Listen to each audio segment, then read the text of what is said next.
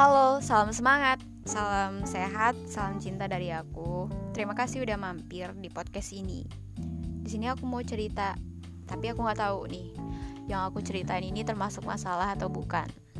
Tapi dalam kacamata aku ini fenomena yang benar-benar terjadi dan fenomena ini memberikan dampak atau tekanan atau kesulitan yang lebih banyak gitu. Mungkin bisa ya ini disebut masalah Nah, ini identifikasi aku sih dari sebuah contoh hal yang terjadi di sekeliling aku, di lingkungan. Mungkin kita bisa carikan alternatifnya dari yang terjadi ini supaya dalam pengerjaannya aktivitasnya itu tidak terlalu memberikan banyak tekanan atau banyak kesulitan gitu. Oke, okay. Aku memang nggak punya data konkret ya yang dikeluarkan instansi atau organisasi dari untuk hal-hal yang aku mau utarakan ini. Datanya nggak ada. Tapi data ini adalah hasil observasi langsung aku wawancara langsung ke terdampak atau si subjek. Nah ini adalah hubungan sih hubungan antara si petani dan lingkungan jadi mereka ada punya kisah ya kisah mereka ini, hubungan mereka ini belum satu visi. Makanya menimbulkan fenomena-fenomena yang membuat si petani dan si lingkungan mengalami tekanan. Jadi si petani ini dalam hubungannya itu mau untung, panen berlimpah, kualitasnya bagus. Cuma si petani ini dalam menggapai itu semua membuat partnernya, si lingkungan, mengalami kesulitan atau tekanan. Sebenarnya petani untuk mencapai ambisinya itu pun bukan cuma memberikan kesulitan pada lingkungan aja, tapi pada dirinya sendiri juga ada kesulitan. Misalnya ya, kesulitan yang dialami petani dalam hal ini petani sekarang sangat ketergantungan dengan pupuk atau pestisida yang ada di toko dan itu harganya nggak murah alias mahal. Jadi aku pernah tanya gini ke seorang ibu-ibu, Bu, itu kebun cabai ibu ya? Nah, ibu ini jawab, ya bukanlah mbak, mana mungkin itu kebun cabai saya. Saya mah nggak punya modal. Nanam cabai itu perlu uang banyak, dia bilang. Nah, aku mikir, uang banyak untuk nanam cabai itu digunain untuk apa? Lah ya aku inget kan Untuk pembelian pupuk atau pestisida yang ada di toko. Itu dan itu kimia semua sih ya. Mungkin karena si ibu-ibu ini belum belum tahu ya tanpa beli pupuk atau pestisida di toko sebenarnya dia udah bisa bertani. Karena modal bertani itu cuman dua sih dalam kacamataku. Dia butuh lahan atau media media tanam dan yang kedua dia butuh tanaman itu sendiri bibitnya. Itu modal bertani sih.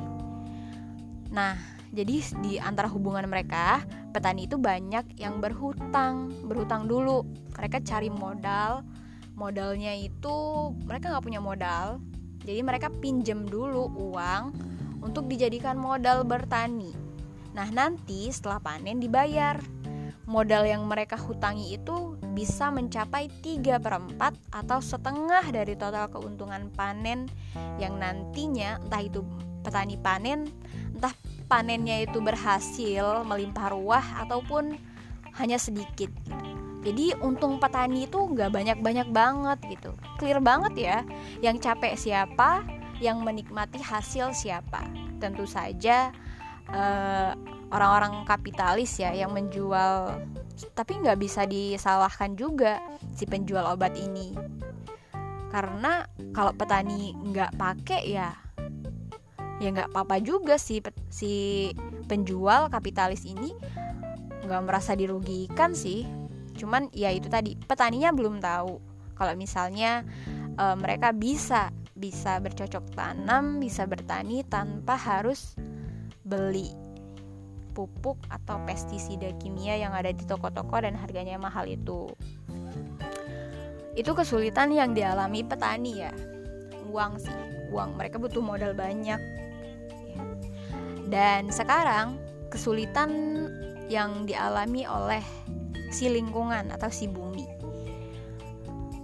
kesulitan yang dalam lingkungan bu atau bumi ini yang paling jelas dan sudah terjadi itu adalah kerusakan ekosistem. Jadi ekosistem sekarang tuh udah kayak nggak seimbang gitu. Itu terjadi karena aktivitas si petani itu tadi.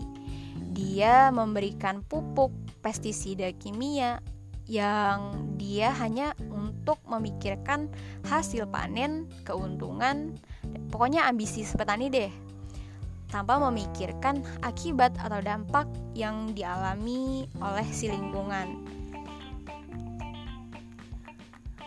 Terus apalagi yang uh, jadi kesulitan yang dialami petani, dialami lingkungan?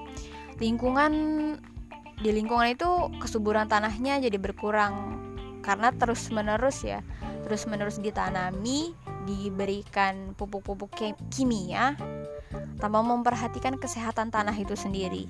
Jadi lahannya itu nggak efektif lagi buat ditanam. Terus kalau misalnya lahannya nggak efektif lagi untuk ditanam mereka bisa bisa aja sih mereka buka lahan baru. Jadi hutan itu dibuka dijadikan lahan pertanaman.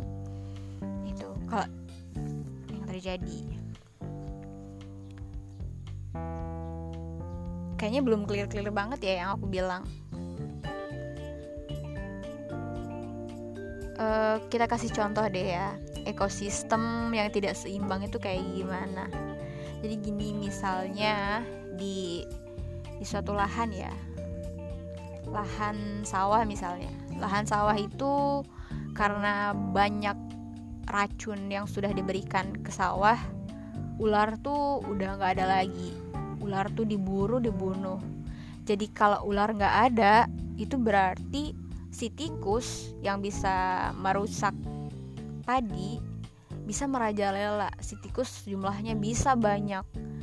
Nah si tikus ini juga nantinya bakal dibunuh sama si petani. Kalau tikusnya mati banyak lagi ekosistem tuh jadi nggak seimbang jadi rusak Terus gimana sih caranya supaya uh, hubungan si petani dan hubungan ya hubungan si petani dan lingkungan itu bisa sevisi? Ya kita harus saling dukung sih, saling dukung uh, harus sevisi juga. Jadi si petani nggak nggak melulu mau untung banyak cepet kaya tanpa memikirkan si lingkungan gitu dalam hubungan tentu harus harus sevisi dan saling pengertian ya. Jangan mau e jangan egois dalam sebuah hubungan. Jadi uh, lingkungan juga baik-baik aja si petani juga baik-baik aja tetap bisa melanjutkan kehidupannya gitu. Cuman kalau ambisinya terlalu besar ingin kaya ya petaninya nggak kaya-kaya juga masalahnya. Jadi pemecahan masalahnya kalau dari aku pribadi aku benar mimpi tuh ya. Karena jadi aku bermimpi gitu. Ada pemuda yang mendampingi masyarakat yang masyarakat tani atau kelompok tani.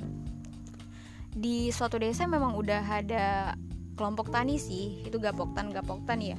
Cuman mereka tuh berkelompok, berkomunitas, ada organisasinya tanpa pendampingan gitu. Mereka menciptakan kelompok yang sama-sama nggak tahu apa-apa gitu. Mereka tahunya beli, beli pupuk, beli pestisida, kimia mahal.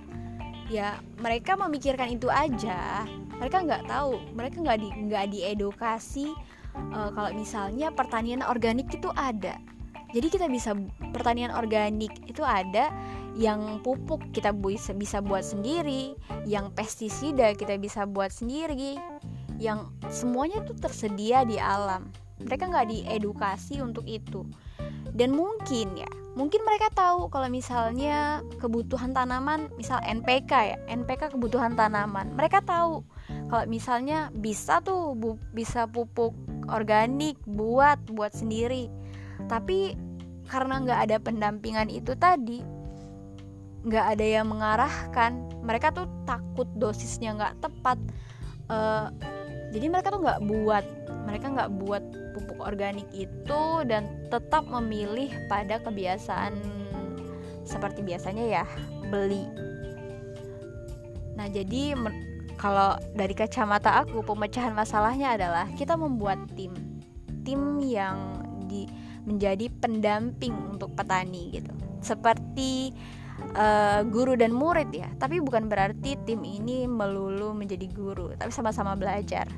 Jadi si tim ini tim pendamping ini uh, adalah orang-orang yang mengerti betul tentang uh, pertanian ya. Tanaman butuh unsur hara mikro dan unsur hara makro yang semuanya sebenarnya bisa kita buat dari alam. Kita bisa kalau misalnya nitrogen kita bisa buat dari uh, alam juga misal dari sesuatu yang amis sih telur misalnya kita bisa buat pupuk cair. Terus misalnya uh, unsur hara lainnya yang bisa untuk tanaman adalah kalium misalnya kita bisa ambil dari buah-buahan yang busuk kita buat pupuk cair. Ya itu sih. Aku harap petani punya pendamping gitu. Karena e, kesehatan lingkungan juga perlu diperhatikan. Kita butuh dokter dokter yang memperhatikan bukan untuk memperhatikan manusia aja tapi dokter lingkungan dokter tanaman. Jadi eh, petani itu tahu gitu masalah tanamannya itu kenapa dan solusinya nggak harus beli pestisida kimia yang bisa membahayakan lingkungan. Nggak harus beli pupuk kimia yang harus bisa membahayakan lingkungan dan membahayakan keuangan si petani itu tadi. Itu sih. Terima kasih sudah mendengarkan. Uh, maaf kalau banyak kekurangan tapi aku harap sedikit bisa tersampaikan apa yang aku ucapkan ini. Terima kasih